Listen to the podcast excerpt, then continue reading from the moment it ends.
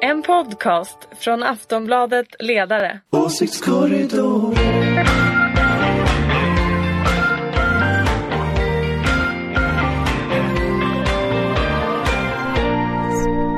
Hej och välkomna till Åsiktskorridoren. Det är eh, fredagen den 16 mars idag och med oss i studion har vi Ulrika Schenström, moderat. Hej hopp! Vi har från Aftonbladets ledarredaktion Dan Svedin Hej hej. och Ingvar Persson. Jajamän. Och jag heter Anna Andersson. Eh, en del dårar pratar om vår.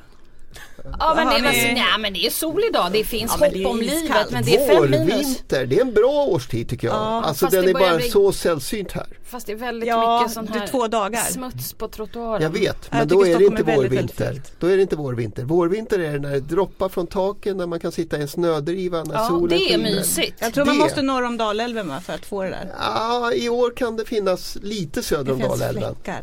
Hemma i Ludvika. Eh, vi ska prata om så mycket, det händer så mycket roligt i svensk inrikespolitik nu. Men först ska vi släppa loss Ulrika Schenström som kommer in helt rasande Ja. efter att ha läst en DN-artikel. Jävla Lars! Alltså helt seriöst, man vaknar här och så börjar han så här. Nu visar det sig att nya Moderaterna inte var på riktigt. Hur kan han förstöra så här? Vem är Lars? Berätta. Lars Leijonborg.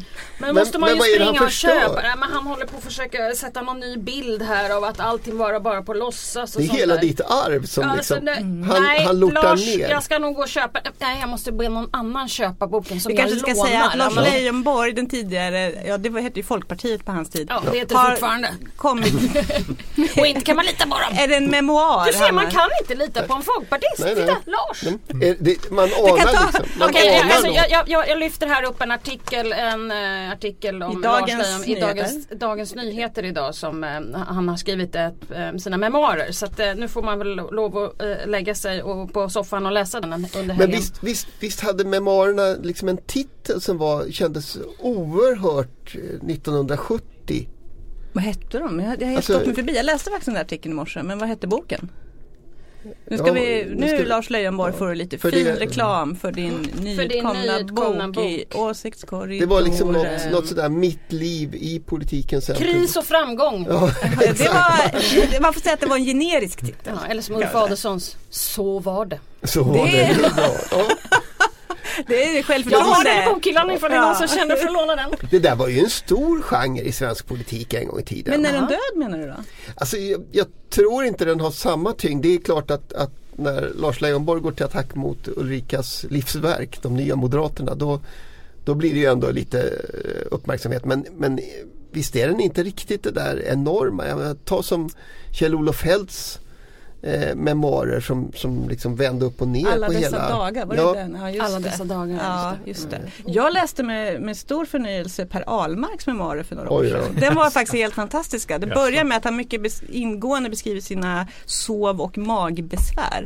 Och så har han en kapitelrubrik som he, heter Är Fälldin intelligent? Det var, vilket han var vill jag säga. Men det är väldigt, jag rekommenderar Det var verkligen Per skrivet Ahlmarks. till de folkpartistiska läsarna. Ja, det en kan man säga. Men vad var det för sjukdom han hade?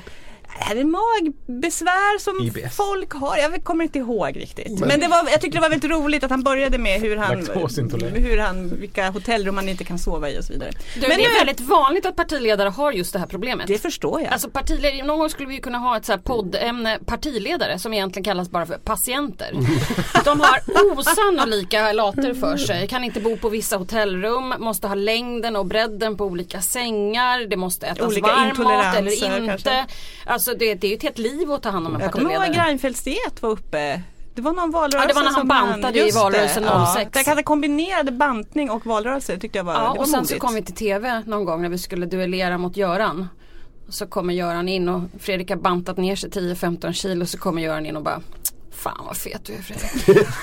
det tycker jag var väldigt roligt. och jag skrattade då lika mycket som ni skrattar nu. Och så blev det jättedålig stämning. Ja.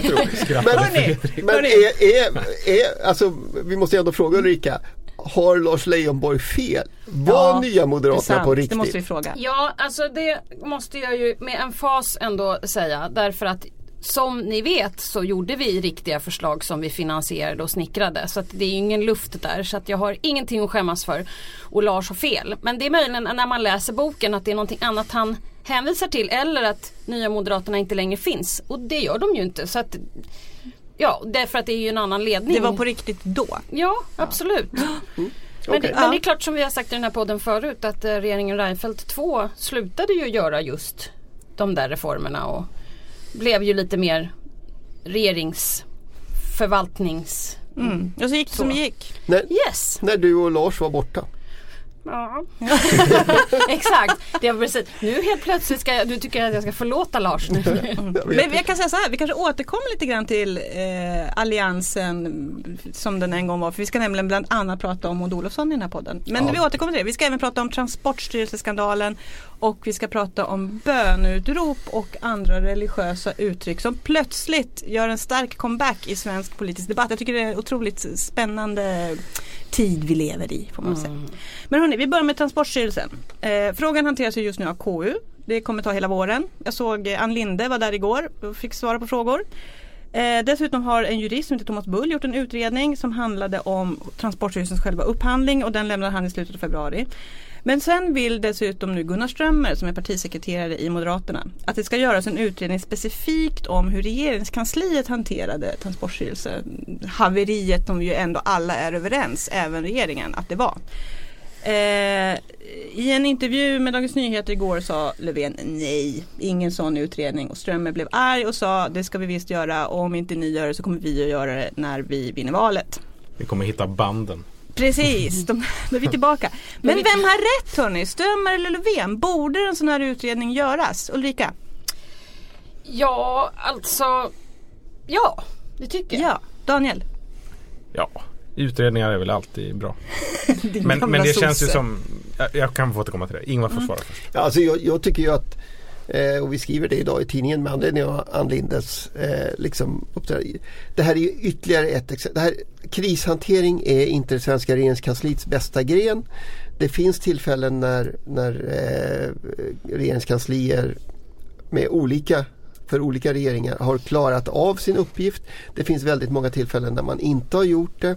Eh, det det här måste rimligen leda till att man funderar en gång till. För, för det skälet till att Ann Linde är så central är att hon faktiskt satt liksom i en central roll i krishanteringen därför att man har lagt det på justitiedepartementet. Hon var då statssekreterare Hon var hos Ygeman ska statssekreterare vi åt säga Anders som var Ygeman. Alldeles inrikesminister. riktigt. Jag tror att man kommer att vara tvungen att göra om krishanterings, eh, eller man kommer att göra om den efter valet eh, oavsett vem som vinner det. Eh, och då måste man väl ta reda på vad det var som gick fel i det här. Jag För också- något har gått fel. Får jag bara säga i rättvisans namn här att Löfven säger att de har gjort en liten egen intern Ja. utredning om vad som hände. Men att det inte finns några dokument från den utredningen. Är inte det jättekonstigt? Jo. Jo. det låter bisarrt Ja, men faktiskt. då är det någon som har gått runt och pratat med folk. Jag kan säga också att det man kom fram till var att informationsutbytet borde ha fungerat bättre vilket låter som the understatement Mm. of the year. Men det var lite med som Bullutredningen också. Den var, han kom också fram till saker som man om man hade läst tidningar så ja men det verkar rimligt. Kanske vad den att- gjorde. Ja, Nej, förlåt Thomas, nej, men det, gjorde det, här, det verkar rimligt Men- att men- det skulle fungera på det här sättet. Men jag tror, tänker att den här utredningen är, ju, är väl Alltså kravet på den här utredningen är ju Moderaternas motdrag till hela Nya Karolinska debaclet. Precis så. Då, hur lång tid tog det den här gången? Sex minuter, sen kom NKS. Har- Fast, det- fast, det, fast det är Rattara. inte, fast har inte Daniel en poäng? Är inte det Moderaternas liksom Absolut. Att man vill smeta den här skandalen? Absolut. Ja. Eh, så är det. Men om vi återgår till vad jag tror att det stora problemet är. Är ju egentligen vårt regeringskansli. Att det är ett extremt tungrot regeringskansli vi har. Som är hierarkiskt som helt bisarrt hierarkiskt. Och hela regeringskansliet är otroligt annorlunda mot resten av Sverige. Eh, det, är, det är ingen på fel nivå får prata med andra på annan nivå. Det är högst gammalmodigt och extremt eh, stuprörsaktigt. Eh, och Så där tror jag är man på en problemet lägre nivå tar man om, om vi nu tar en initiativ, liksom. helikopterperspektiv på det här så är det klart att det är där det stora problemet är. Och, och det kan man väl, då kan man väl säga att problemet med Gunnar Strömmers begäran om en utredning nu är att hans syfte kanske inte är att lösa det problemet utan just snarare Men skulle inte det kunna Men om vi är lite, finare, lite bättre än alla de här pajkastarna Ja. så skulle man ju egentligen vilja ha en utredning om regeringskansliets framtid och, och orga- organisation. Och det vet jag att det var någon som redan 2007 ville göra. eh, och ehm, nu tappar jag hans namn bara för det. Eh, Saco, han var utredare Saco, regeringskansliet, finansdepartementet. Han heter så mycket Ja, vi kommer som på det. ja, Ja. Mm. Eh, Ja. det kanske kommer. Gunnar eh, Wetterberg, Wetterberg. tack. Mm. Han, gjorde Ja. ju, han, han skrev ju väldigt mycket om det här om att man måste reformera och stuprörseffekterna Men var det inte så också så att, eh, att eh, regeringen Löfven flyttade krisorganisationen från statsrådsberedningen Mm, och det var ju till antagligen justitie? väldigt smart eh, därför att man inte ville ha ansvaret på statsrådsberedningen. Problemet är bara att statsrådsberedningen har i alla fall ansvaret. Så att det är ju både, det är, så här, det är lite översmart. Och så har man suttit antagligen med rättscheferna och tänkt hur kan vi göra så att vi får bort det här från statsrådsberedningen. Det tråkiga. Eh, vi, det är inte bara tråkigt utan det är det som man alltid faller på på något sätt. Ja. Något sånt Det är här. en stor ansvarsfråga. Ja, så flyttar man hela den till justitie istället. Det är bara det att regeringskansliet är så hierarkiskt att det finns ändå en som heter SSSB, statsministerns statssekreterare, som ändå ansvarar för alltihopa i alla fall. Oavsett om, om statssekreteraren på justitiedepartementet skulle klanta till det så är det fortfarande det är katapultstolen så att säga. Och går något åt skogen på riktigt så, så finns det en massa väljare där ute som ändå tycker att, att han har vi sagt. Exakt, och då är det väl bättre att ha kontroll på grejerna. Ja. Om jag skulle vara ärlig. Så jag tycker egentligen att det var högst dumt. Men, eh, men kommer Gunnar Strömmers sluga plan att fungera? Är det någonting som eh, väljarna kommer att gå igång Jag tror på? tyvärr att eh, man spelade detta lite för sent om vi nu ska vara e- elaka strateger och eh, så. Då skulle man ha gjort det här för länge, länge, länge sedan. Vad är det som har fått dem att vänta då? Alltså, är det Man NKS? försökte, av, man försökte avsätta folk innan partiet. covid. Ja, jo, alltså, vi kommer ihåg sommarens fantastiska Ja, men jag tror lite grann att Transportstyrelsefrågan är lite mer en, eh, en skandalfråga bland eliten. Och inte bland folk. Det är liksom inte Alfons Åberg snickrar nya Karolinska så att säga. Eller när man lyssnar på eh, Nordengren, eh, Epstein Nordengren eh, och gick och lyssnade på det och var ute på promenad och så kommer NKS-skiten upp igen. Och vem, vem, Ständigt. Ständigt denna NKS. Och då, vem har de bjudit in som får sitta och kommentera detta i radion? Jag vet inte. Bara för att liksom bara så här, Ja, oh, Berätta. Berätta. arga snickaren. Jag trodde du skulle säga Nej, helt arga snickaren som fick sitta och prata entreprenadupphandling. fuskbygge. Ja, massa sånt där i 20 minuter. Och då tänkte jag, detta är verkligen ett folkligt Ja, problem. ja. Och det är ju inte riktigt Transportstyrelsen på det det sättet. den Den är lite Nej. svårare och, att plocka och, poäng och på. dessutom är det väl så, alltså jag, jag som ju ändå sysslar med, med, med att kommentera politik hela, hela dagarna har, har ibland svårt att förstå den här, den här liksom personliga vreden som bryter ut hos, hos somliga eh, borgerliga opinionsbildare. Alltså det finns ju ledarsidor som, som bara osar svavel så fort Transportstyrelsen kommer på tal. Och jag vet inte vad de är, jag vet faktiskt inte på riktigt Men är, vad de inte är så det, arga men på. är det inte liksom en, en väldigt eh, safe poäng helt enkelt? Precis som att man alltid kan rösta av NKS. Alltså, Visst. ingen säger emot någon som Det- säger att Transportstyrelsen är en Det skandal. fanns ju också den här rysk, alltså den framades ju väldigt tydligt som att så här, det har suttit östeuropeer och läst våra bilregister. Och det är väl det att den, den går att skriva in i någon sorts men det var sant. Ja, det, att den går att skriva in i någon sorts Sverige under hot och eh, eh, den socialdemokratiskt ledda regeringen är naiv inför hotet mot serber som styrs av ryssar. men, men, men allt det här oavsett eh, alltså pikanta detaljer och du vet sådana här saker. eh, Det, det, det återgår ju till att allt det här handlar om att de här två moderaterna och sossarna på olika sätt försöker göra den ena och den andra regeringsoduglig.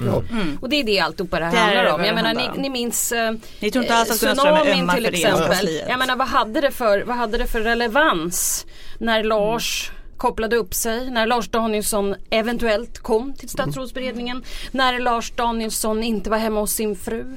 Hade Lars Danielsson en affär? Alltså detta är ju helt sjukt att han fick ta allt det där under Ja. så många år.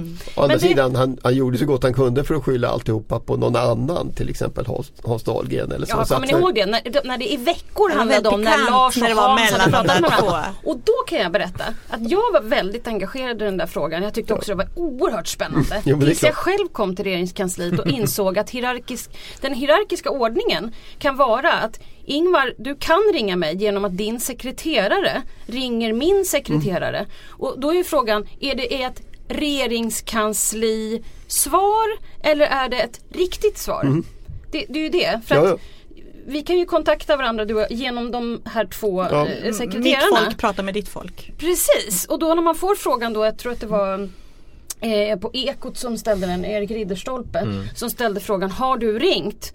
och då kanske Lars tyckte att han hade det genom sitt Ja, folk. inte han personligen men Ja och, hans då svar, och sen. Hans Dahlgren han svarar på den andra frågan som, i verkliga livet. Ja. Så att, Visst, Ja, och, och då är det kanske man ska faktiskt ge journalisterna en liten känga där att lär er regeringskansliet också. Ja. Eller visst är det jobbigt? ja. Det blir, för jag brukar säga det till många av mina vänner som är grävande journalister. Mm. Brukar jag säga så här, lär er regeringskansliet för då kommer ni hitta de riktiga roliga sakerna och inte bara de här som ni försöker göra till att det är Men då någonting. kan vi konstatera att Gunnar Strömmer har en poäng i att det här borde utredas. Men hans Absolut. motiv kanske inte är de ädlaste. Eller, Nej, men det, det finns säkert två landar? motiv. Jag menar, Ja, det är ju valrörelse och det är absolut. Ja. Då går vi vidare hörni. Eh, Maud Olofsson ska vi prata lite grann om. Hon låter höra av sig igen. Eh, hon en avgick, till från eh, det förgångna. Ja precis! Eh, Lars Leijonborgs gamla kollega. Hon avgick 2011 som näringsminister och ordförande för Centern. Eh, 2012 blev hon ordförande för Visita. Betonar man så? Visita. Ja, jag tror det. Eh, Som är alltså arbetsgivarorganisation för besöksnäringen. Men annars har hon legat Visita, jag vet inte. Eh, men annars har hon legat ganska lågt som tidigare partiledare vilket jag personligen kan tycka är rätt klädsamt till skillnad från vissa andra som klampar in i nu och nedan. Men inte Maud. Men nu har hon givit en stor intervju i Svenska Dagbladet där hon ju faktiskt uteslutande handlade om eh, de skandaler som ändå tynger hennes eftermäle får man säga. Nuon-affären och Postnord. Postnord var ju inte en skandal så mycket under hennes tid som det har blivit när man liksom nu sitter här med det här, Avtalet. det här avtalet och det här ganska illa fungerande. Det är inte, det är inte skandaler riktigt på samma sätt heller som, som det vi har pratat om Nej, hittills. det Utan det, ju här, det här är ju riktigt dåliga bad affärer. business. Ja. Riktigt dåliga affärer. Men det här med att hon gör den här intervjun nu och ändå pratar om de här skandalerna och som hon ju inte kom till KU för att prata om. Är det ett tecken på att hon är på väg tillbaka? Kommer vi få se mer av henne i valrörelsen? Vad tror ni? Det, nej jag tror faktiskt inte det Du tror det var riktigt. ett tillfälligt eh, inhopp i debatten? Jag Eller? tror att det var lite ett Ja, inhopp i väldigt, svår, debatten. väldigt svårt att tro att Annie Lööf vill se mer av Maud Olofsson i Ja, det var min andra det- det fråga. är det något som kommer att att vi- störa Annie Lööf? vi får ju ändå tänka på att partier är ju makt och positionsorganismer och ehm, de som sitter där nu eh, tar väldigt sällan emot både tips och hjälp eh, på riktigt av människor som inte är där längre. Av mycket enkla anledningar, nämligen makt och position. Jag, jag tror att eh, hon kommer att bidra i valrörelsen som just representant för arbetsgivarorganisationen Visita. Och att den här intervjun är en del i att hon liksom rehabiliterar sig själv. Att nu har jag stökat av det, Och nu kan jag få prata om de jag sakerna tycker som jag vill egentligen prata om. inte att hon Sänkta behöver momser. göra det. Utan allting handlar ju om vad man har för inställning till saker och ting. Hon hade inte behövt eh, lämna över ansvaret till någon annan som Nej. hon gjorde i den här intervjun. Fast så här, hon, alltså rehabilitera sig måste hon ju göra i, om hon vill liksom spela en roll. Jag tycker, jag, för mig är det konstigt att en arbetsgivarorganisation väljer att ta en person, att välja en, en person som ordförande till, i sin styrelse och sätta in den i Svenskt Näringslivs styrelse som, som faktiskt har misslyckats så kapitalt. Alltså det är, Nuonaffären är ju ändå den sämsta affärsuppgörelse som förmodligen har gjorts i Sverige. Eh, det är liksom det är så mycket Man pengar. finner knappt orden Nej, enkelt. nej men det är så mycket pengar att, att de där pengarna som liksom jag har tagit från ett statligt företag och förlorats där och fått skrivats av. De hade varit en jättebra grundplåt i ett nytt infrastruktursystem, ett nytt järnvägssystem. De hade varit en bra bit på väg för att användas för att vi skulle få ett, ett liksom, eh, hållbart energisystem. Nu har man använt dem till det här istället. Och det, det konstiga med Maud Olofssons utspel, vi, alltså, hon valde ju i den här historien så valde hon att ta en kula för laget och säga jag tänker inte skylla på någon annan underförstått till exempel den dåvarande finansministern därför att alla förstår att sådana här Mm. Men affärer det sa hon ju ändå nu, allting gick ju via finansen.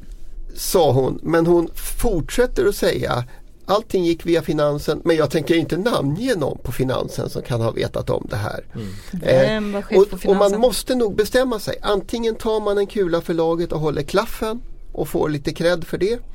Eller också säger man som det var och pekar på dem som män i det här fallet som borde varit med och tagit ansvar. Nu försöker Maud Olofsson göra båda sakerna. Det funkar inte. Som vanligt så är det ju lite tråkigt i den här podden när jag känner så här att ja, Ingvar och jag håller med varandra om det här. Jag ber om ursäkt ni lyssnare att jag inte kan bli arg här. Utan jag håller med. Men när hon gjorde den här intervjun så sa våran chef Anders Lindberg att det här är ett steg till att hon vill bli utrikesminister. Oj, oj! Men åh det är så Lindberg, eller hur? Jag visste. Så sinnessjukt! Åh, Jag han är visste inte att ens här och jag måste gå loss. Jag bara åh! jag visste att Det det, var väldigt Alltså, oh. rolig reaktion. Men varför skulle hon vilja bli utrikesminister? Alltså är att han, alla aldrig, kan, att han aldrig kan röra sig från det där departementet heller. Allt bara cirklar kring eh, Gustav Adolfs alla torg. vill bli utrikesminister. Ja, hon, är, hon, är, hon, Ser är, han henne som ett hot? hon är den nya Carl Bildt. Hon är, hon är senior och, eh, och har regeringserfarenhet. Det är precis vad Nej, Ulf alltså, Kristersson man vill ska sätta aldrig säga aldrig men det känns inte som det är. Alltså, Det vore inte bra. är han här idag? Jag tänkte säga, vi hade Anders Lindberg by proxy med oss i den här podden den här gången. Nej, han är inte För här. att få lite, lite fyr och flamma. Ja. Jaha, så det var hans teori. Det var väldigt intressant. Jag vet inte hur seriös den var men S- Nej men, nej. Det vore inte bra för Sverige. nej. Ja, jag vet inte vad som skulle vara bra för Sverige. Jag känner bara att Anders Lindberg borde kanske jag- ta och släppa liksom jag vill det här. säga att det var en Det- uppiggande idé. precis. Om man tänker Det var det utanför liksom, boxen, det får man ge det honom. får man ge honom. Om man tänker sig att det är liksom den gammel, gammel alliansidén att man tillsätter en utrikesminister som är Jaha, alltså motsvarande Precis. så. Vem, Mm. vem kan man tänka sig annars än Maud Olofsson? Ja, då är det Lars Leijonborg eller Fredrik Reinfeldt. eller Carl Bildt som kommer Den tillbaka. eviga ja, precis. utrikesministern. Ja, som man han på endast, ett enda sätt kunde någonstans. veta vad han var genom att läsa hans blogg. Ja, eller Twitter. Eller Twitter. Ja, Han var en förelöpare till Donald Trump. Ja men han var på ju den det. punkten, Det var absolut. ju massor med gånger Ja, som jag vet att det. folk ringde in och media var tokiga. och, Får Carl Bildt eh, twittra på det här sättet? Det minns jag. Ja. Det, Han var också förelöpare till Hanif Bali. En annan moderat som twittrar mycket. det kanske är så att det är Carl som ligger bakom allt. Ja. Hela den nya mediestrategin. Ja. I, i, I världen. I världen. Han styr den från olika flygplan i olika delar av Man världen. Ja. Man tror att det är Facebook och Google. Fel, En av de roligaste ledarna, nu vet jag att vi börjar spåra ur ämnet Ja, en av de på. roligaste ledarna jag har läst om Karl Det är faktiskt Svenska Dagbladet någon gång 90-tal som är bara flygplatser hela tiden och hur han tänker bara på IT-teknik och är på olika flygplatser. Den är helt bisarrt rolig faktiskt. Jag tror jag ska gräva fram den och skicka den. Gör det, gör det. Så kan vi twittra ut den sen. Eh, ska vi gå vidare? Ja. ja nu, nu blir det roligt. Eh, det har varit så mycket religion i svensk politik den här veckan. På många sätt. Dels Ulf Bjäreld, eh, socialdemokrat, kom med en utredning som handlade om Eh, ska vi se här, bidrag till religiösa samfund va? Att de var, in, fick inte vara icke-demokratiska Ja, och inte bjuda våldsamma. Hatpredikant. Inte hatpredika. Eh, sen gick sossarna ut med ett vallöfte om att förbjuda religiösa friskolor. Och sen Som som, kanske inte var det. grädde på moset eller lök på laxen, beror på hur man ser det. Så kom KD efter att den här frågan har bubblat runt i debatten ett tag. Ska vi säga, så satte Ebba Busch Thor ner foten och sa att man borde förbjuda muslimska bönutrop. Eh, och sakfrågan handlar om det är att det är en moské i Växjö som har ansökt om att få göra ett bönrop en gång i veckan till fredagsbönen helt enkelt. Mm. Det är mycket religion i svensk politik, det här är vi inte så vana vid. Mm. Nej det är väl inte. Men det är ju en särskild religion som, som man som allting Avser. är. ja precis. Ja okej, vad handlar det här om då? Eh, Talar ur skägget. Det handlar ju om muslimer. Nej men det, det, liksom många har ju, jag såg Ulf Kristersson hade också varit ute och pratat om de här bönetroperna och sa att vi har ju å ena sidan eh, religionsfrihet men vi har också en rätt att slippa religiösa uttryck. Vilket ju är trams för det, det finns ju inte någon sån rätt i, i Sverige riktigt. Nej, det Ehm, finns det väl inte. Och, eh, och även Jan Björklund har pratat om de här friskolorna. Han har ju tidigare varit före och sagt att man ska förbjuda religiösa friskolor. Men nu börjar han också säga nej men det finns ju vissa bra eh, kristna och judiska friskolor. Utan det är ju en, eh, en sorts friskola som är mycket dålig. Och det är ju de muslimska friskolorna då. Eh, Så att allting det här är, Är väl det inte så att de judiska ändå skulle undantas för att man skulle undanta Jo, skolor precis. för de nationella, nationella minoriteter. minoriteterna? Precis, Absolut. Ja. Ja, Ja. ehm, Nej men det, det, det här är väl just nu eh, Alltså just nu har ju debatten om invandring och integration kokat ner till, och, till de här sakerna. Ja, det är bara symbolpolitik och jag tycker att det här är helt Jag, jag, jag hänger inte alls tänker för de flesta medborgare berörs inte alls av några av de här eh, Nej. förslagen och, och vilka samhällsproblem är det det här löser? Alltså jag, jag, jag tycker, jag, man kan alltid diskutera men jag, jag kan tänka mig att eh, skolväsendet om man uppfattar det som segregerande. Det, det måste man kunna resonera om. Det, det, det tycker jag på riktigt. Men du, du, att, du var lite så här när jag sa att sossarna hade för, föreslagit att man ska förbjuda religiösa friskolor så sa du, eller gjorde de? Ja. Vad tänker du? Alltså nu, det var det är ju Men alltså det finns där. 79 stycken. Ja, Vänta, låt Ingvar ja, bara- Nej, men, bara- nej, men, och, alltså, det var väl lite frågan, vad var det egentligen som skulle bli förbjudet Ja. när det kom till kritan därför att skolorna, huvudmännen skulle finnas kvar allt det där men, men en del, Men vad var man, det då som skulle man, skulle, man skulle liksom skärpa kraven på att eh, konfessionella inslag i undervisningen eh, inte skulle få finnas där ytterligare. Det var, så vitt jag har förstått det så Mm. är det det. Va? Men huvudmännen kommer fortsätta och så att det är klart att det, det blir förmodligen inte en jättestor skillnad. Men alltså de sakerna tycker jag man kan prata om. Det här att, att de här bönutropen har blivit en sån stor sak. Och med för mig fullständigt makalösa argument. Alltså det är ju Ann Heberlein som har lanserat den här idén att det är jättestor skillnad på eh, kyrkklockor som kallar till bön och eh, bönutropare som faktiskt idkar bön. Eh, och, så, då, och så hänvisar man då med förtjusning till frälsningssoldater som väl är eh, eh, åtminstone min bild av Frälsningsarmén är väl att den kyrkan är känd just för att frimodigt eh, Spela och sjunga om Gud, kanske? Ja, intressant va? I offentliga rummet. Och, de, och det är då annorlunda. Alltså kort sagt.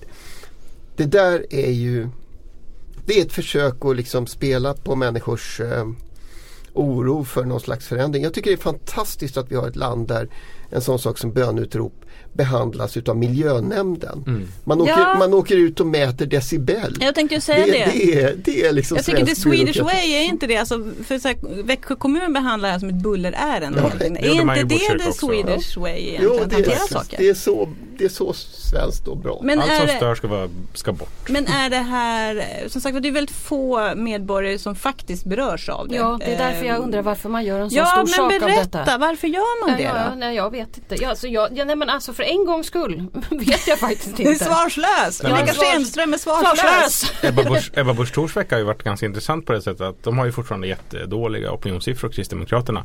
Eh, och när, Tror vi Bert kommer... nej, men när Socialdemokraterna sa att vårt, vårt vallöfte är att vi ska stoppa de kristna eller de religiösa friskolorna så var ju KD ute och sa att vi tänker stoppa det till varje pris. Då får de liksom en krok att hålla sig kvar i.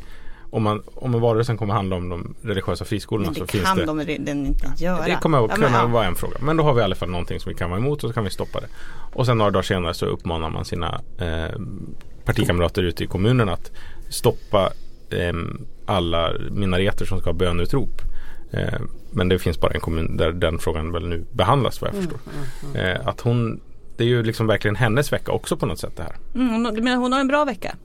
Ja, lite grann har de väl det. Alltså, man, jag menar, igår så la regeringen ett förslag om eh, att eh, 425 miljoner kronor ska fördelas till eh, kommuner med områden som har socioekonomiska utmaningar. Det var ju nästan ingen som diskuterade alls utan alla pratade om de här bönetornen eller bönetropen istället. Att, och om, det har man ju också som liksom en, och vi gör, vi gör också det, eh, och vi skriver om det och sådär. Eh, att man pratar om bönutropen som en del av att Sverige segregeras och det, så kan vi inte ha det heller. Eh, och sen presenteras det politik mot segregationen men det är ingen som pratar om det för att man har liksom trollbaitat hela den tjattrande Det klassen får med man väl ändå lyfta på hatten för KD. Alltså de Absolut. för ju en kamp för sin överlevnad här. Absolut. Ja. Det Det de blir ju- väldigt spännande att se nästa mätning kommer då om det bär frukt. Ja, och om Bert. Nej, och, och, Bert vill det vara i det här. Och någonstans är det väl som Hon med är ju på politik. turné med Bert. Verkligen. Är de ute nu alltså Ja, på vägarna? On the road med Bert Karlsson. Mm. Spännande. Jag såg också Filip och Fredrik eh, har ju ett program på, på kanal 5 på kvällarna. Och då hade de lyft upp ett klipp där Bert Karlsson berättade om varför han var kristdemokrat. Och det var för att de inte hade några skandaler. Men han sa istället för Och då inte hade några skandaler. Nej, KD har inga skandaler. Men var, han, när han skulle säga KD sa han istället SD. och det hade inte liksom den som filmade det här Nej, vågat nej. säga att Bert du säger fel. aj, aj, aj, så de hade faktiskt lagt in en liten textdisclaimer. En och åtta in i videon säger Bert SD. Men han menar KD. Är de säkra på det? Men nej. nej men, Oj Ebba, vad har du gjort? Ja. Nej men och, någonstans apropå det här att det inte berör så många människor. Politik kan väl ofta vara på det sättet att saker det rör kanske inte så många människor. Men eh, människor kan ju ändå vara rädda för att det kommer att beröra mig. Eh, Ja, jo. tänker jag. Jag reagerade också på Ulf Kristersson var ute, alltså han säger ju inte rakt av att han höll med Ebba på något sätt men han, han mumlade ju skägget i frågan. Alltså, Visst. det var ju inte som att han sa emot. Nej. Vad har hänt med Liberalerna i Moderaterna Ulrika? Borde inte de bara säga eller? Vad då menar du? Alltså borde inte den gamla libera, liberala delen av Moderaterna tillåta bönutrop? Eller?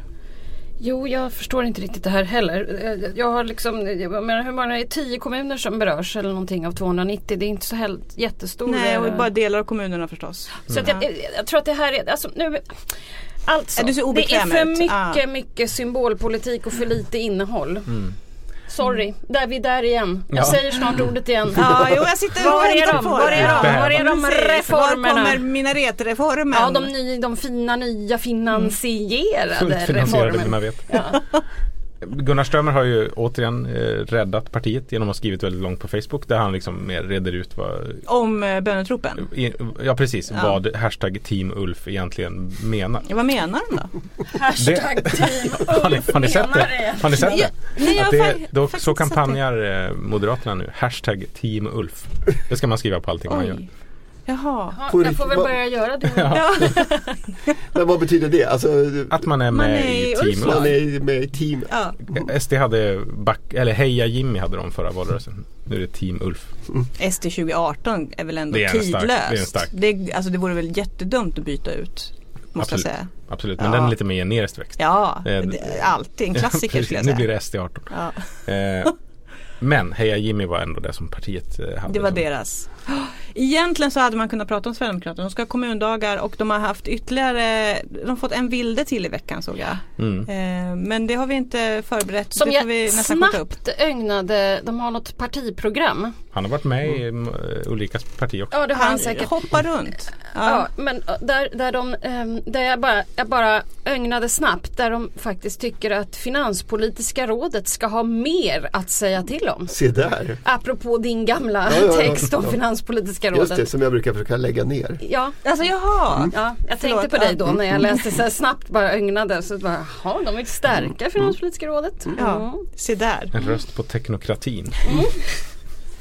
Det var lite oväntat. Det var ändå. väldigt oväntat. Mm, det var därför jag hängde upp Hörni, mig på vi det. kanske får skäl att återkomma till Sverigedemokraterna. Som sagt de har kommundagar. Tyvärr. De ska spika sin riksdagslista va, i helgen. Det Mm. blir ju spännande. Verkligen. Oh ja, och ska inte han Ekeroth ska väl... ehm, Han finns inte med på nej men jag valberedningens hör, men det förslag. är lite så att han ska kuppa. Kuppa in sig. Jo, de säger ju det. Alltså, det är väl ett gäng som håller på med en alternativ lista vad jag förstått. Mm, där mm, Ekeroth mm. ligger bättre till. Alltså han finns inte ens med på de här 60 namnen de har nu tror jag. Nej. Ja, Storslaget i det så får fall. bli nästa vecka i så fall. För nu slutar vi för idag. Tack ska ni ha Ulrika Schenström, Dan Svedin, Ingvar Persson. Tack så Jag mycket. heter Anna Andersson. Ha en fin helg allihop. Trevlig helg. Hej då! Hej då.